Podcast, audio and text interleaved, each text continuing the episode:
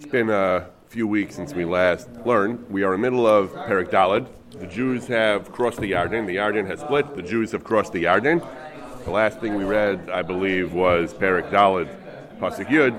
It says that the Kohanim, those who carried the Aron, remained in the Yarden until everything Hashem had instructed Yeshua, commanded Yeshua to do, to speak to the people. When, Moshe commanded Yeshua back in the Chumash, and it said, Vayimaru ha'am vayavaru, the people the people traveled swiftly, across the Yarden. We, we, spent, uh, we spent a while discussing the idea that they went quickly.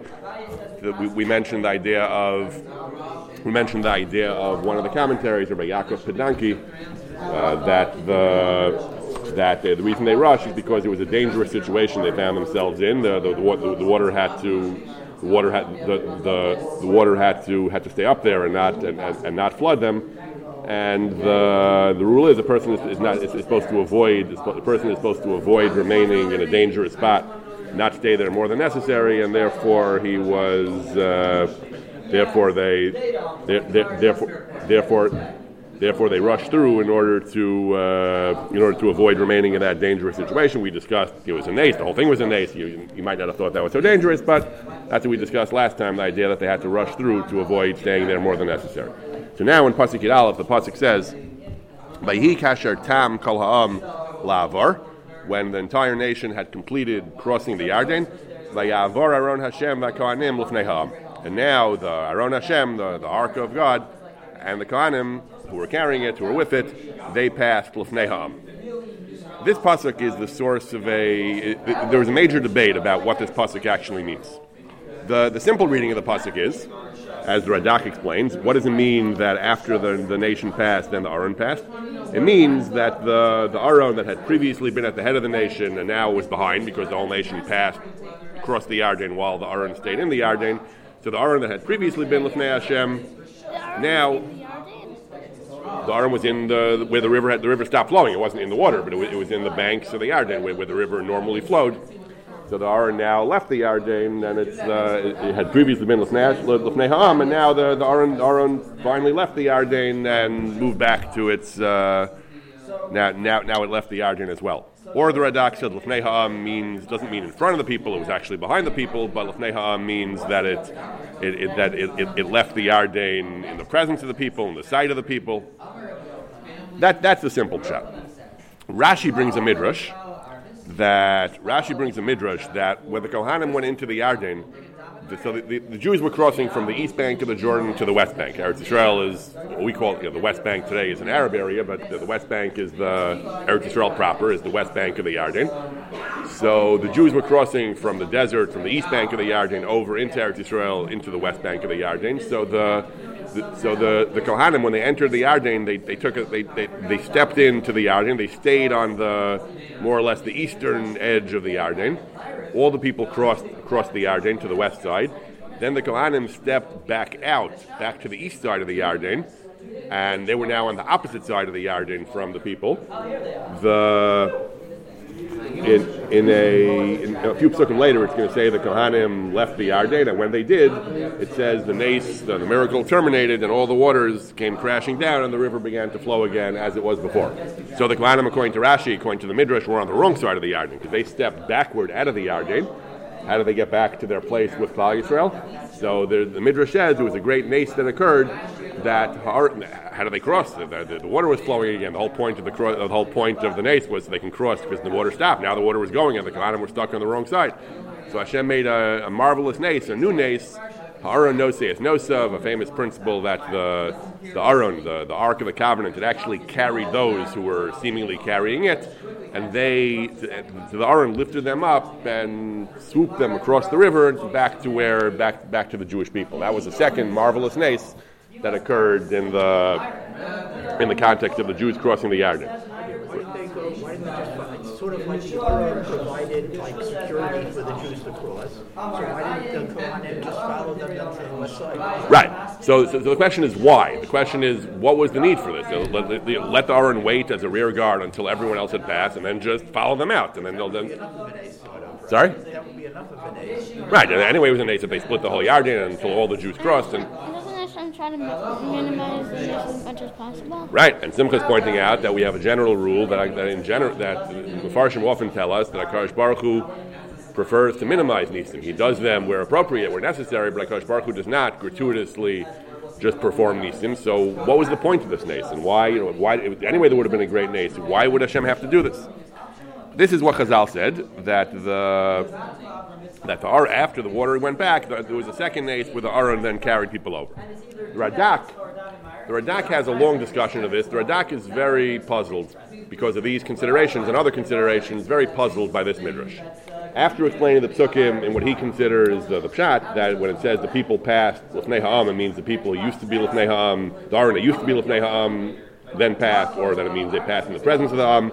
Then he brings the midrash. He says Razal, the the the, the Chachamim of the of the Talmud, of the Midrashic period, they explain this entire narrative uh, entirely differently. And he goes back to uh, he goes back a while, back to Perek Gimel, all the way back to the beginning of the story. In Perek Gimel, in, in it says when it, it says when Hashem gave instructions to the to Yeshua for the crossing of the Yarden. So in Perek Gimel Pasuk Ches, it says "Ve'atat tzaves kohanim nosei Aron abris leimar." You Yeshua, you shall command the kohanim who are carrying the ark of the covenant as follows. When you reach the, the edge of the Mehayardin, by Yardin Tamod, you stop in the Yardin. So Rashi over there says, what does Kitsei Mehayardin mean? That uh, as soon as you enter the Yardin, you're still on the eastern side of the, you're, you're just into the, on the eastern edge of the Yardin, stop right there. And then when they left, they left back on the eastern side and they had this name. Radak says, that's how Chazal understood. That that that that Kipshuto you would learn the Kohanim went to the middle or all the way to the western side of the Yarden and stopped right before leaving the Yarden. But Chazal, Rashi say that they, that it was the they stepped into the Yarden and stopped really on the eastern edge of the Yarden, as we explained the, the midrash, and then as Rashi says here, and then when they left the Yarden, they left backward. They left onto the east bank of the Yarden, and then, then there was the second ace that the Aron flew them over the Yarden. Radak says that he is very, very puzzled by this uh, Anitama Mizah Midrash. He says, I'm, I'm, I'm quite puzzled by this Midrash that the, the, the Radak has two grounds of objection. One of them, one, one set of grounds is textual. Where do they see this in the psukim? That, that the Chazal, when, when, they have, when, they, when they do midrash and psukim, they usually have some basis. They usually have some indication in the psukim why the word shouldn't be interpreted as other commentaries do. So where, where is he in the psukim? The psukim read very naturally. Says, uh, but we explained it that they that they that they left to the west bank of the Yarden after everyone else had crossed. Where did Chazal get this idea from? That they left backwards to the east bank of the Yarden. Even if we assume that when the pasuk says back in Perek Gimel that they went to Ksei Hayarden and meant the eastern edge, even if we accept that reading, that the Gladim were standing the whole time on the eastern on, on the eastern edge of the Yarden. It still doesn't doesn't follow that they, when they left they left backward to the east. It could be they, they walked across the rest of the Yarden to the west after everyone else had crossed. Why? Regardless of how you interpret say Hayarden there, there's still no no obvious reason why we have to assume that when they left they left backwards to the east and flew over. He says he actually brings another interpretation of the midrash that the midrash doesn't mean that the Aron flew them over the Yarden. The midrash means that that they left the, the Kohanim left to the west bank of the Yarden. But since the Jews were farther ahead, they had been traveling the whole time. To catch up, the Aron then had to give them uh, kind of a turbo boost to, to catch them back to their place in front of the Yarden. Even Addy says, you know, why you know, why was that necessary? Maybe the Jews just waited for the Aron one. The, the, Jews surely had enough patience to wait for the miraculous Aron to, to get to come back to come back to them. Why would you have to assume the Aron had to give them a supercharged boost to the front? He doesn't understand either on the ground. So first of all, on the ground to the psukim, he says he doesn't see why there, where there's any textual basis for the idea that the Aron was flying the Jews in a supernatural way, flying the flying itself in the Kohanim in a supernatural way from place to place. And further, the Radak says his other objection is he says that the he says you know again where do you see this in the psukim? And he says also he says that he also objects that the at that point you're you're you're busy. That's what it would seem. Um, He says that the, the, psukim should have indicated this. If, if, this was really, if this was really a great nace, the, such a great nace, the psukim would have indicated it. And not, only is there right, there's an absence of source for this, and, and furthermore, he's saying that the derech of the psukim is always to, uh, teach us about the Nisim. The Nisim, part of the reason Hashem made these Nisim is to instill faith in us and under, b- belief in His greatness and power. So why wouldn't the Psukim talk about this nace if it really occurred? And furthermore, he says, right, why did the Aron have to do this? Right, what was the necessity for this nace? He says that the is no He says he says the you know, what was the need for this? So, in, in general, the, the, this is a theme that, that occurs. It's, it's, a very, very important theme in, in, in Parshanut HaMikra and biblical exegesis. There's a great divide, a great tension between Midrashim and the school of commentaries that tend to follow the Midrashim and the Mefarshim of Pshat and the rationalists, the more philosophically oriented commentaries who tend to uh, not stipulate as many nisim as the Midrashim do the and, and the, and the, issues are really these issues. The issues are the repeatedly that we have throughout throughout the Chumash, throughout the Navi, is the, these three these three points basically. That first of all, what right do we have to read things into the psukim that aren't there? If the psukim don't say it, you know, why would we uh, why would we assume it? And then second.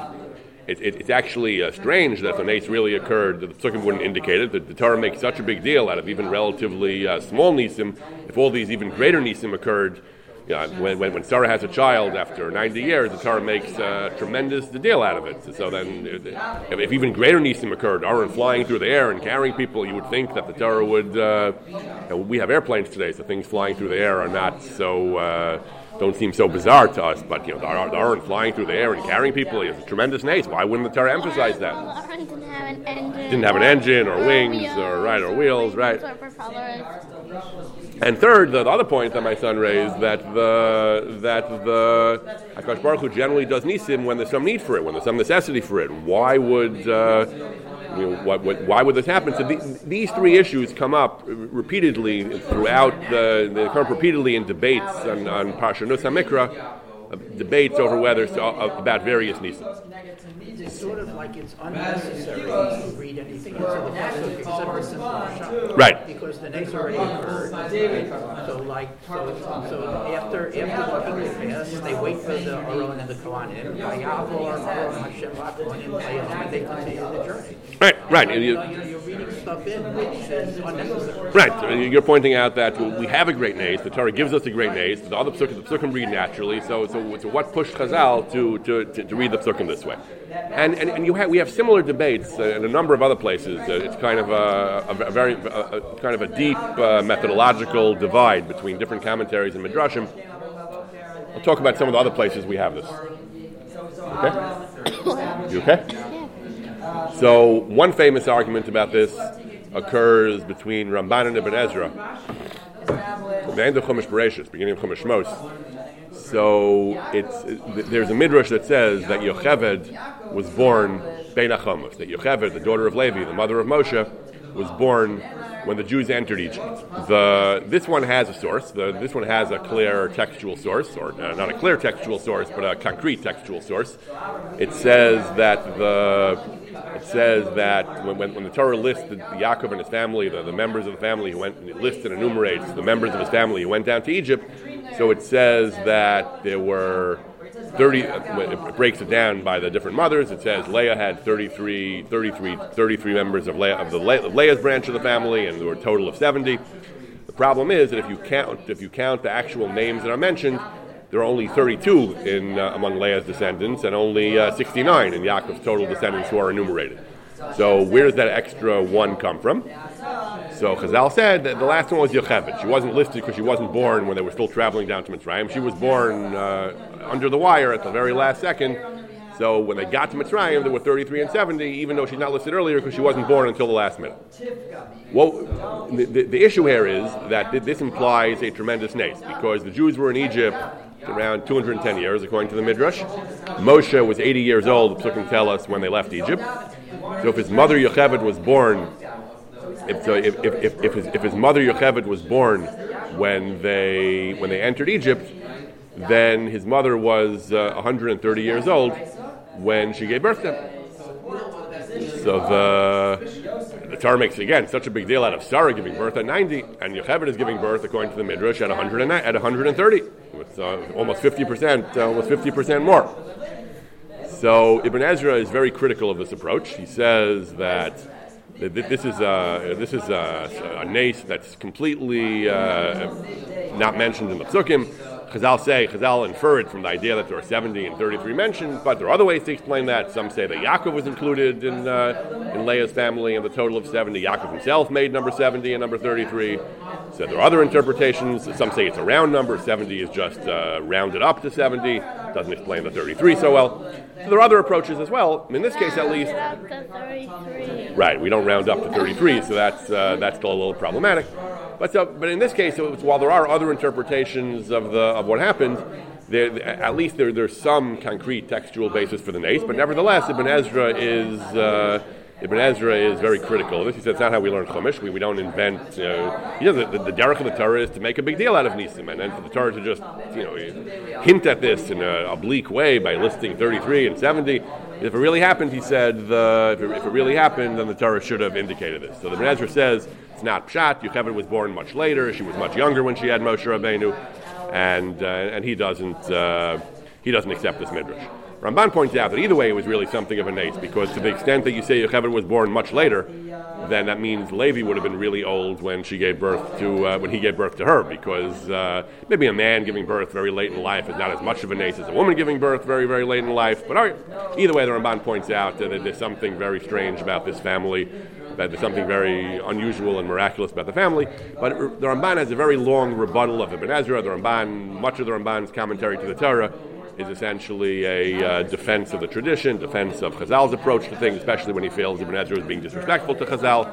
He defends the traditional approach. He says, Ramban explains why the why the Nevi'im don't why the Torah doesn't always make a big deal out of every nace that Chazal tell us occurred. Ramban has a very uh, important idea. He says.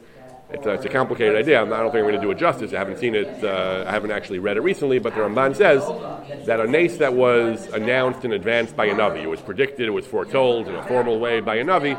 Those are the nisim that the Torah emphasizes. When, when the three malachim came to Avram and said, "A year from now, you're going to have a child," the Navi, the Nevi'im had explicitly and prominently foretold the, the future, and then it occurred. And those are the nisim the Torah talks about. The nisim that were predicted in advance by, by Moshe, by Aaron, by the by, by, by the three angels who appeared to Avram. Those nisim the Torah the Torah talks about. That helped people believe in the idea of nevuah, the, the idea that the navi is, uh, to, is communicates with God, and that. Uh, but Navi- nisim that just occurred without without advance notice, without those nisim were a different sort of nisim. Those nisim the Torah doesn't always emphasize. And there are numerous other examples of this as well. So, for example, Ur Kasdim. So, the, one of the most well-known midrashim about the, the biography of the patriarchs, about Nisim in general, is the, is, is the famous story of Nimrod casting Avram into a fiery furnace for, uh, for the, his heresy of uh, not accepting idols, not accepting his, his monotheistic beliefs. And Hashem saves Avram, saves him from the fire. Uh, that saves Avram from the fire, and, uh, and eventually you know, makes it to Eretz Canaan, and so on. So this entire thing is not mentioned anywhere in the Psukim. The Psukim mention a place called Ur Kasdim, but they don't. Ur Kasdim is a is a name of obscure meaning and origin, and the Midrash says that it comes from the language of fire, the the Ur, the fire of the Kasdim of the Chaldeans, and the and the fire refers to this this furnace where they threw Avram in. But all that is a Midrash. All that is not in Psukim. And the, the Ibn Ezra, I think, implies that he doesn't accept this either, as I recall correctly. He explains the pasuk of Ur Kasdim differently, and uh, I think alludes to the Midrash, I think, and says, you know, that's the Midrash. It's not. It's not Pshat. And the, so again, the nisim that are not explicit in the psukim, Ibn Ezra tends to be skeptical of, and the Ramban always says no. The, the Chazal, Chazal, is, it's important. It's important to study Chumash with Chazal, with Midrash, and uh, studying just the text without the Midrash, without Torah Shebaal Peh is lacking, and we have to trust Chazal in what they tell us. And sometimes there are nisim that are not mentioned in the Torah, and the Ramban gives his doctrine, his explanation of why. He says it's because nisim that weren't predicted in advance by a navi, the Torah doesn't always mention. So that's an example of, uh, of or, the, example of Yocheved, of Ur Kasdim. Another one, I spoke about this recently, is the, is the nace of the, the story of Lot's wife. So Lot's wife, the pasuk says, "Batabeit ishto me'acharav, batahin etziv melech." That the, the, the malachim instructed Lot and his family, do not turn around. Out, uh, you should not gaze uh, behind you at all the destruction. Lot's wife did, "Batabeit ishto me'acharav, batahin etziv melech," and she turned into a pillar of salt.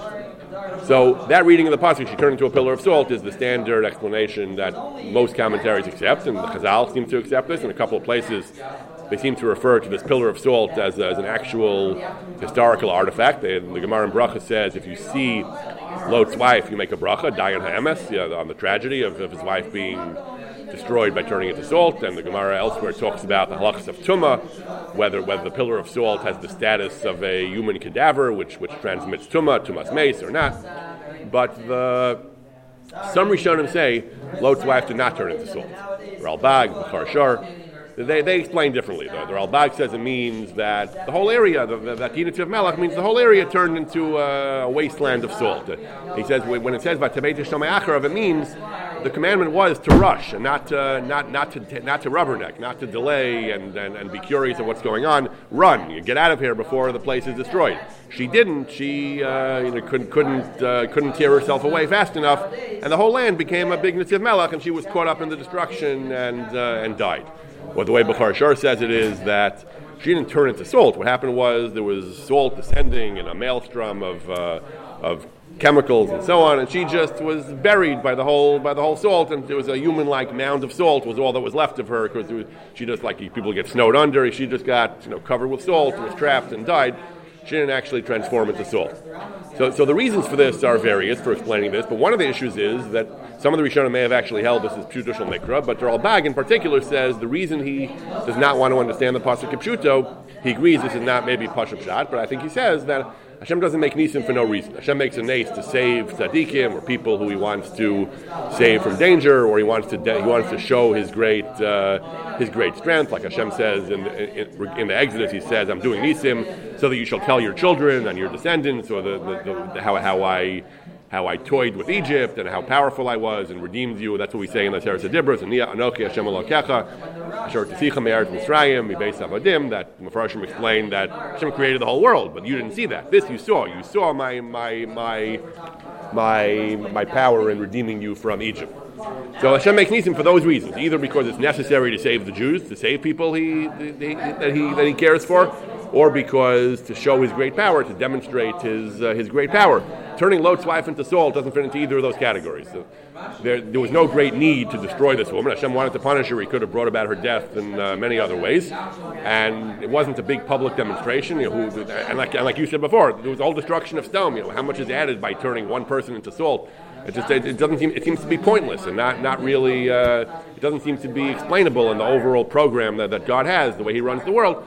So the Ralbag says he interprets this as uh, differently because he doesn't want to say it was kind of a gratuitous snace without any real uh, without any real reason.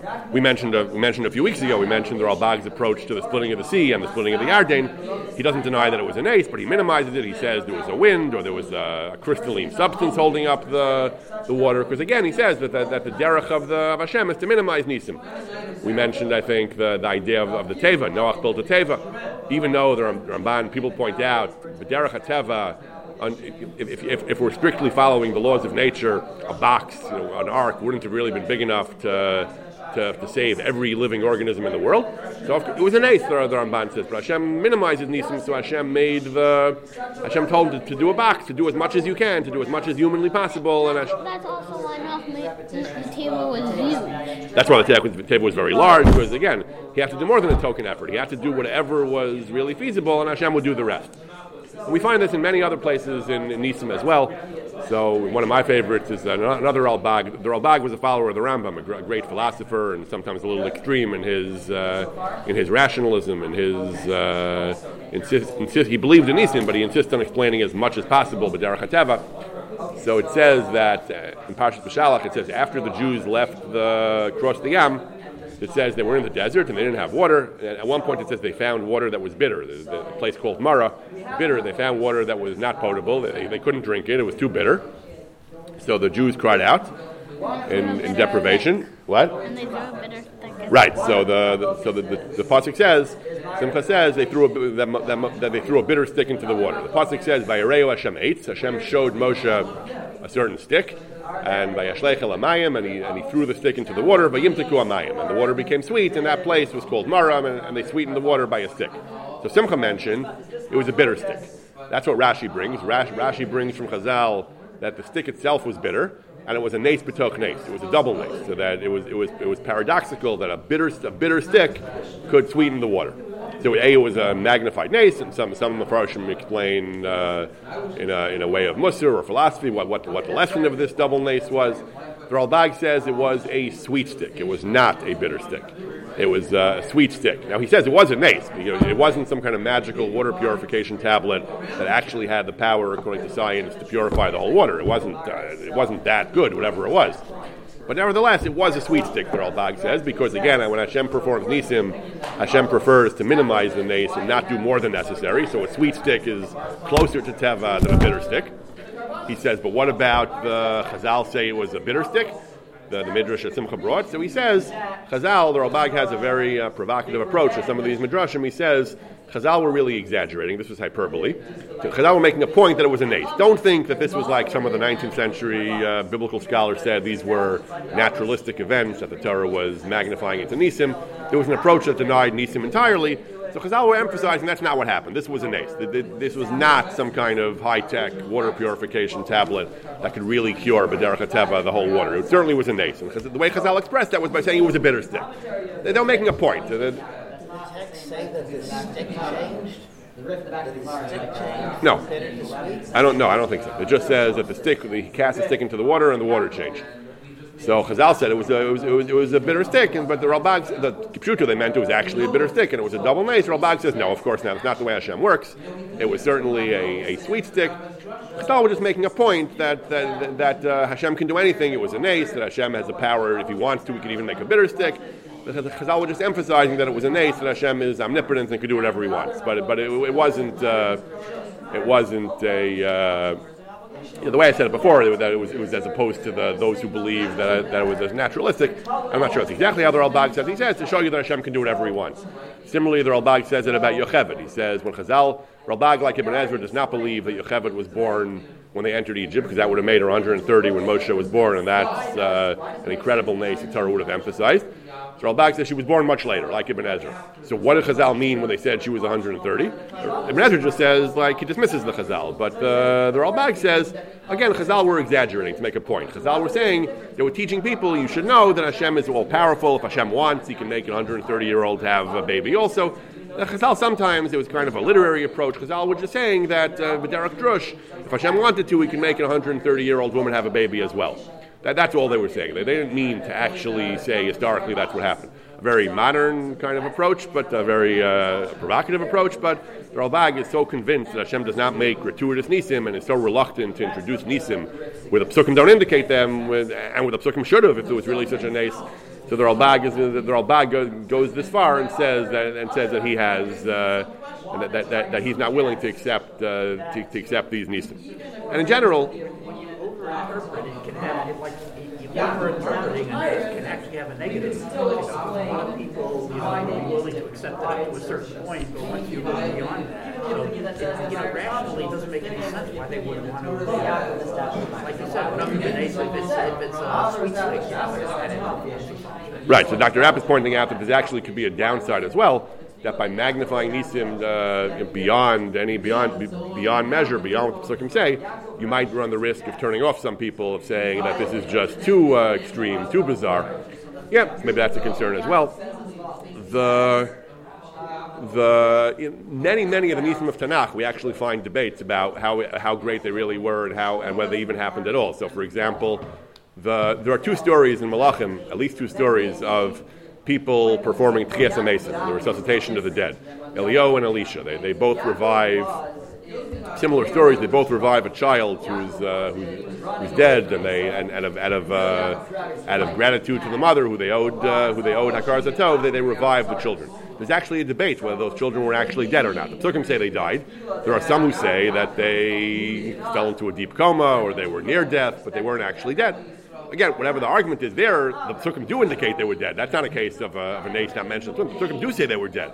Nevertheless, some felt that that would have been just kind of a, a wildly disproportionate nace, apparently, and some of them actually reduced those stories by saying that the. Right, the Torah is exaggerating, or the Torah is making a kind of. Uh,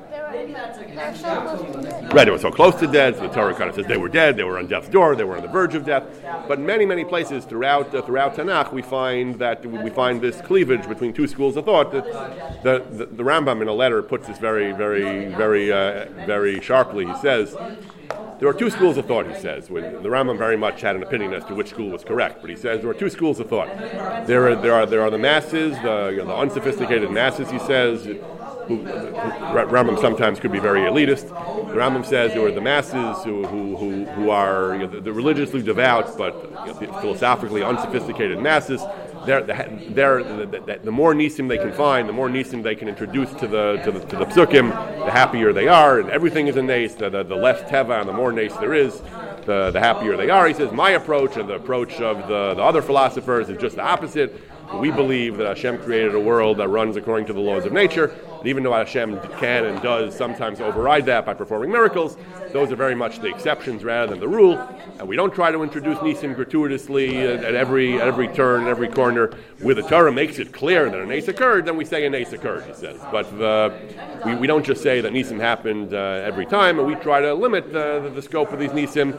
And then, and that's why the, the Ram is talking about Tchias Amesim, which he, which he insists that he believes in, but he says not every mention of Tchias, possible mention of Tchias Amesim in Tanakh should be interpreted as actual Amesim, he says, and the, because again, Hashem makes nisim, but but rarely. You know, the, nisim are, are rare in exceptional cases, and we shouldn't be running to introduce to introduce nisim around every uh, around around every corner. This this argument actually recently flared up again, just in the last few weeks. What's uh, my, my, my, father always reminds me, he says, you know, the young, he says, you, every time you discover something, you think this is something new, you think that you have, you have a new idea. He says, the, the world works in cycles, uh, ideas work in cycles, and everything, you know, most things, you know, that, that that come up have come up before. Masha haya, hu so the, recently there was a very sharp controversy that uh, came to the fore about a, a chumash, a, a, popular modern edition of the chumash called Pshuto Shel Mikra. So, like, like the title sounds, the, the, these, these are from people, the, the you know, Orthodox people in Eretz Israel, I think, are producing a chumash, produced a chumash called Pshuto Shel Mikra, where the focus is on pshat. The focus is on explaining the explaining the, the psukim b'derech pshat they, they play up the, the Rishonim and the classic sources that explain Pshat, and conversely, they, they play down or ignore very often the Mefarshim who explain Al Pi Midrash, including Rashi. They, they kind of dethrone Rashi a little bit from his. I haven't seen this since I'm just going on what I read in the on the blogs, but apparently they, they displaced Rashi a little bit from his preeminent place as the the, the preeminent commentary, and they, they you know they, they, they, took the attitude that Rashi often has midrash, and we're going to focus more on Pshuto shel Mikra. So the Hertz Chumash, right? So the the, the, the, the Hertz does this a lot. The the, the Hertz uh, one of his goals was kind of like Dr. Rapp was saying before, is it, was to make the Torah more easily digestible by modern people, by modern educated Western people who would have trouble uh, accepting the, the, the, the, wildly supernatural and kind of uh, otherworldly uh, versions of many stories in Tanakh. So a lot of the goal of, of Rabbi Hertz was to was to kind of naturalize, you know, without denying the fundamentals of the Torah, that God gave us the Torah and that He performs miracles occasionally, but very much also to kind of uh, make the Torah more, bring it more in line with modern sensibilities. And Rabbi Hertz sometimes goes overboard. So, for example, the what one piece I wrote about years ago was in the end of Parshas Bereshis, it says that it's a very strange passage about the Bnei Elohim, the, these angelic uh, beings apparently who intermarried with people and produced Nephilim. So the, the, one reading of the Psukim seemed to me these were fallen angels. There are some midrashim that say these were fallen angels that they had uh, degraded and uh, lost some of their spiritual elevation, and they, they were consumed with lust, and they married uh, beautiful human women. That, that, that, that's one version of the. There are other ways to explain the Psukim as well. Some say the Bnei Elohim were princes, they were uh, aristocrats and princes who married the women whatever they wanted. But there, there are some midrashim that say that it was uh, that these were fall, fallen angels. So Rabbi Hertz says that you know, fallen angels is an alien concept to Judaism. There's no such thing. It's not. You know, we don't believe in such things, etc. And he, there's no Jewish source for this, no traditional. I mean, Hertz overstates the case. Rabbi Hertz overstates the case. It's certainly true that there are other ways to learn the psukim, and it's certainly true that it is uh, a somewhat uh, problematic concept, but there are authentic, uh, authentic traditional Jewish sources that very much do believe this. So Rabbi Hertz, again, had a program of, uh, my understanding is, had a program of, of wanting to make the Chumash more uh, appealing to modern sensibilities. So he kind of downplayed or uh, downplayed or ignored or omitted certain things, certain aspects of our that are more alien to the modern sensibility, and played up the more rationalistic. Right. So the the Pshuto shel Mikra is a similar approach. It's, it's focused maybe less on the philosophical and the, the modern side of it, focused more on the, the idea of pshat. And as I always point out, as many people point out, pshat is not a modern thing. The, the Rishonim Many of the Rishonim loved Pshat. Many, many of the, the great Rishonim loved the study of Pshat. The, even in terms of the famous Rishonim, so Rashi does not always say Pshat, but the Ramban sometimes does, often brings Midrashim, but many of the Rishonim were committed to Pshat. Rashbam is the famous example, Rashi's grandson. Rashbam has a famous comment where he says he, he challenged Rashi and, and said you, you should have stuck more to Pshat, and Rashi says conceded to a certain extent that he should you know, rewrite certain things to, uh, to, you know, to, to, emphasize Pshat or to introduce Pshat more. Uh, Ibn Ezra, of course, typically explains B'derech Pshat. Bechor Shor, Yosef Bechor Shor was a student of Rabbeinu Tam, one of the great French scholars.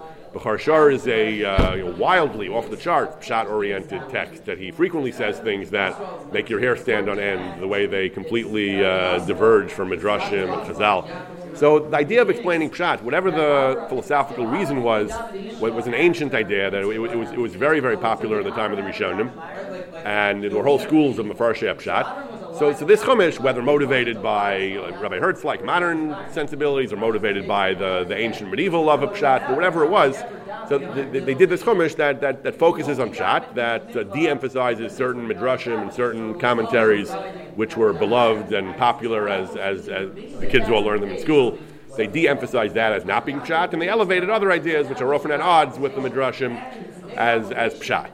So uh, over time, apparently, opposition from from very conservative circles has surfaced that this is against our that that that uh, deposing Rashi and, and claiming that Rashi didn't do pshat and, and elevating pshat is. Uh, is against the tradition and, and that it's uh, disrespectful to Chazal. Again, very much the similar arguments to the ones Ramban made against Ibn Ezra and the ones that, uh, that we found in earlier generations as well, but, but they, they came out with a very, very sharp series of attacks uh, American Rosh Yeshiva and Gedolei Torah, Israeli Rosh Yeshiva and Gedolei Torah.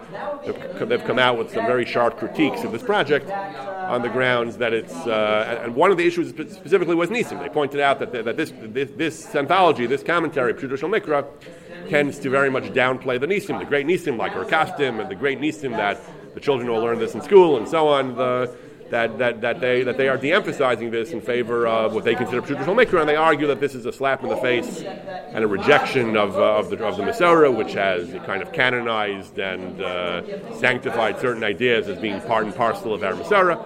And uh, yeah, and one of the issues was Nisim. One of the issues was that the, the, the Pshat approach is often dismissive or uh, of many of many of the nisim that have become quite uh, popular in midrashim, and uh, so the, the, getting back to the Radak here, the Radak we've been discussing. So the Radak, after having all these questions on, on why Chazal did this and where they saw this and, and so on, and what was the need for this, the Radak, the Radak was a follower of the Rambam. The, the Radak was a great admirer of the Rambam. He, uh, he, felt the Rambam's contributions with philosophy and science to Torah were great. However, the Radak was also fairly traditional. The, the Radak, at the end of the day, was reluctant to uh, completely drop something Chazal said. That even though, even though some of the more die-hard followers of the Rambam, like Ralbag, you know, we're quicker to reject Chazal or to totally reinterpret it to bring it more in line with Pshat and rationalist sensibilities. Radak was, was more traditional and was generally reluctant to say Chazal is just wrong or Chazal dismiss Chazal as being Midrash. Often he says Zehu Midrash, but Pshuta was as follows. In this case, after all his, uh, after all his uh, urgent questions against Chazal, it's very important to note that the, the Radak ends by saying, he says, the very last line he says as follows. He says, at the end of the day, he, he defers to Chazal's greatness and authority. He says, or sort of defers, he says, Behem sha'amru yadu ma They said this, they knew what they were doing. They, if they said it, they, I, I, I, I give them, I, I, uh, I give them the benefit of the doubt that they had. Uh, that I'm sure they knew what they were doing. Kidatam midatenu. Their, their wisdom, their understanding was broader than ours. So even though I have a lot of trouble with this, he says, I have no, I have no resolution for you. I, I, I can't explain or uh, rationalize what Chazal were doing here. He says, and his last line is, I defer to them. They had great wisdom, and I'm not going to. Uh, I'm not going to. I'm not going to reject them. He says I don't understand it. I, I find what they're saying here very problematic. However, he says their, their, their wisdom is greater than ours, and uh, and I don't. Uh, I'm not, I'm not going to say you know, more than that. I'm not going to say. And this is the, this is the Radak's approach in some other cases as well. There's one other place that comes to mind. Maybe we'll get to it eventually, uh, uh, not for a while. The the Radak on Sefer Shmuel. So Sefer Shmuel has a sensational, incredible account of Shaul and the witch, where Shaul wants to communicate with Akash Baruch Hu. He's in disgrace. Akash Baruch Hu does not want to communicate with him. He, he refuses to send him a Navi or a Batumim. Shaul is desperate for some kind of communication with Hashem. So he seeks out a witch, a necromancer, a balasov, and he asks her to raise the shade of Shmuel, his great teacher from the from the dead, and she does. Apparently, she raises the spirit of Shmuel, and Shmuel talks to Shaul, and so on. And uh, the news is grim; he's going to die the next day in battle, and uh, that's what happens. So the Radak over there says an, an, incredible passage in the Radak, one of the most incredible uh, sections of Parshanas Hamikra I've ever read. The Radak says that the Gaonim, the Gaonim, the great leaders of the yeshivas in Bavel and Surah and Pumbedisa, he says the Gaonim disagreed as to how to understand this narrative. They all agree, he says, that the story of Balasov, that the concept of Balasov, that the idea of necromancers who can raise the dead, is is preposterous. They all agree it's, it's lies and, and chicanery and fraud. There's no such thing as Balasov. And they're all frauds, like they are today. So, what happened in the story? What is the Navi describing over there? So some of them said the, the Navi's describing fraud. The Navi's describing uh, she hoodwinked Shaul, and she, when it describes that Shmuel arose and spoke to him, that was all from Shaul's perspective. What Shaul thought he was seeing, really, she, she was manipulating him. She had a guy, a ventriloquist, used to cast his voice. She, she, she knew her business, like like the modern uh, like modern mediums and stuff can do. But it's all it's all sheker. He says that's Shmuel ben Chofni's opinion. The other Gaonim said they, they, feel that's too radical a rereading of the Psukim. They say that Balasov in general is sheker, but in this case Hashem wanted to send Shaul a message. So even though she was prepared to go through her whole fraudulent rigmarole, Hashem intervened and sent Shmuel down. She was even more surprised than anyone else because she knew that her stuff was uh, was bogus. That's why she was shocked as much as anyone, or more. But, but the, the Gaonim all agree that there's no such thing as Balasov and that she was a fraud. So the Radak, he brings all this, and then he says that, but the truth is, Chazal seem to believe in Balasov. Chazal talk about the Balasov in general, Balasov over here. Chazal seem to believe that Balasov is a, uh, is a real thing. Radak says, I defer to Chazal, even though the Gaonim, the great Gaonim, who were, we often say they were different Kabbalah, that they understood the Masorah of Chazal better than we do, because they were, they were hundreds of years earlier and they lived in Bavel where Chazal did. Even though the Gaonim all said that they apparently rejected Chazal or said we cannot accept Chazal at face value because it's against uh, it's against reason. We don't believe in Balasov. They said Radak says uh, he's more traditional. He says if Chazal said it, if Chazal clearly believed in it, I can't be smarter than Chazal. So uh, d- d- despite the, despite his having a philosophical orientation, despite the Gaonim saying it's not real, the Radak says that he defers to Chazal. So that, that's the Radak. He, he, was a supporter of the Rambam and some, some of the great controversies, I believe. He defended the Rambam against his detractors. So he very much uh, was an admirer of the Rambam and sympathetic to his philosophical worldview, but he also was a traditionalist at heart. He also was reluctant to say that. Uh, the Chazal were just wrong or misguided about something, and that's what he does over here. He says he, he, he on, on the merits, he says he has a lot of trouble understanding what Chazal were doing in, in, this midrash about the Aron carrying people over the Yarden. It flies in the face of the way he tends to understand Psukim. But at the end of the day, he says that Chazal were, were Chazal were great, great Chachamim, and Chazal were Datenu Rechava. That he says Datam Rechava Midatenu. I, he, he, has he has intellectual humility. He says Chazal. I, I recognize that Chazal were, were great men, and therefore he's reluctant, and therefore he doesn't want to reject Chazal. So he kind of throws up his hands and says, "I don't know, you know, what Chazal did here, you know, what pushed them to say this. But at the end of the day, he says this is what Chazal said, and therefore, uh, and therefore, this is what. Uh, and then he, he, just he just leaves you there. He says, you know, I, don't have an answer, I don't have an explanation for Chazal. But this is what Chazal said, and therefore I defer to their great wisdom. It's a question on the You look at like sort of the mindset of the like an educated master. So so they want to believe in because it gives them a feeling of security. So the more extreme the nace is, the greater is their feeling of security. So that's why they sort of go, you know, for Right. sort of extra stuff that really isn't necessary to see that it's actually a. So that's an interesting. That's an interesting idea that, that people feel more comfortable believing in nisim because it makes them feel more taken care of and more more secure that Hashem will perform nisim. In a similar vein, a related vein, there's also a great debate, a, a very very great debate among Rishonim and Achronim about the scope of divine providence. So we believe it's one of the Rambam's principles of faith that, that God intervenes in the world. That, that the whole Torah is based on that. That God protects the righteous and punishes the, the wicked. That, uh, that that God runs the world. There is, however, a tremendous debate among the Rishonim and Achronim as to the scope and the univers- universality of this. How does this mean that everything that happens in the in the world is God's direct will? The, there, are, there are certainly statements in Chazal to that effect that a person doesn't injure his little finger, doesn't even bruise his finger unless the, God wills it. Every blade of grass that grows is an angel that says grow. That everything is being micromanaged, so to speak, and uh, every single thing. On the other hand, many Rishonim did not, did not say this. Many, many Rishonim, including Rambam, including Ramban in some places, do not say this. They say that providence is limited, first of all, to humans, not animals, and second, that it's limited to righteous humans, humans who are deserving of providence, who are connected to God. And, and they very much limit the scope of divine providence in various ways.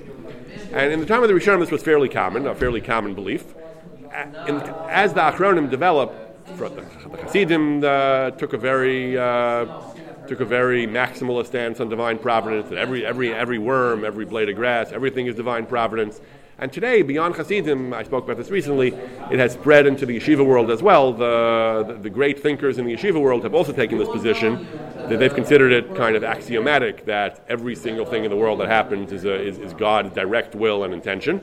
And even the Rishonim who say not like that, they, they, they have elaborate rereadings of what they said. They, they, they interpret them to be saying bring them in line with what they believe, and they, they, they, they deny that the Rishonim that I claimed before say that there's uh, limits to divine providence. They, they, they, they, they do not agree with what I said. I, I, said according to the way I read it and the way I think other people read it, but the, the, the, the dominant approach in the yeshiva world is to say that every single thing is, uh, is a result of divine providence.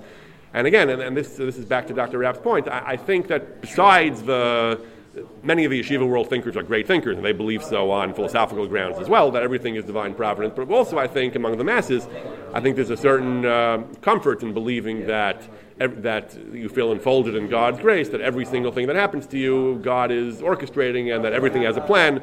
None of my suffering is meaningless. None of my suffering is in vain. Everything that happens, every, every everything that goes on in my life is for a reason, and someday maybe I'll understand it. And that is a very comforting belief. And, and there are great philosophers who defended it as well. But, but the point is also, I think, that there's also, instinctively, there's a certain comfort. I remember once I was debating in yeshiva with a friend of mine. So, so this friend was, was, was not a, uh, a, a, philosophical thinker, was very much a traditional, uh, you know, Hasidish, you know, with, with, with uh, inclinations toward Hasidus when I was telling him that the Rishonim generally said that there is no hashgacha pratis on, on animals, on vegetables, and so on, he, he, he, was shocked, he was disturbed. He said, When I eat my potato kugel on Shabbos, I feel much better thinking that that potato God uh, engineered should end up on my table, that I could enjoy it on Shabbos in my potato kugel. Yeah, people find that more comfortable, and, and there are philosophical grounds for it as well. But it's it is, in my belief at least, and many others, that it was not the opinion of many of the Rishonim. They believe that it was just not correct. It actually comes up in this week's Pasha, Pasha's Vayishlach, and this actually comes up. Yaakov prepares uh, a three-pronged approach, the Midrashim explained, to his, in his confrontation with Esav. He has tefillah, he has military preparations, he has uh, diplomatic and bribes and presents and so on. So um, the, the Akedas Yitzchak, Yitzchak Harama, one of the great, and one of the outstanding Spanish the Farshim from the 15th century, from the pre pre exile uh, Spain. The, he has a long essay where he talks about how it's crucial to, to, to, not be a fatalist, it's crucial to act and to better your lot in every way you can. A person should avail himself of every possible means at his disposal to ensure his safety and to promote his well being, and that's what God wants. And God does not want us to simply say, my, my life is in your hands, God, and that's not the way God runs the world.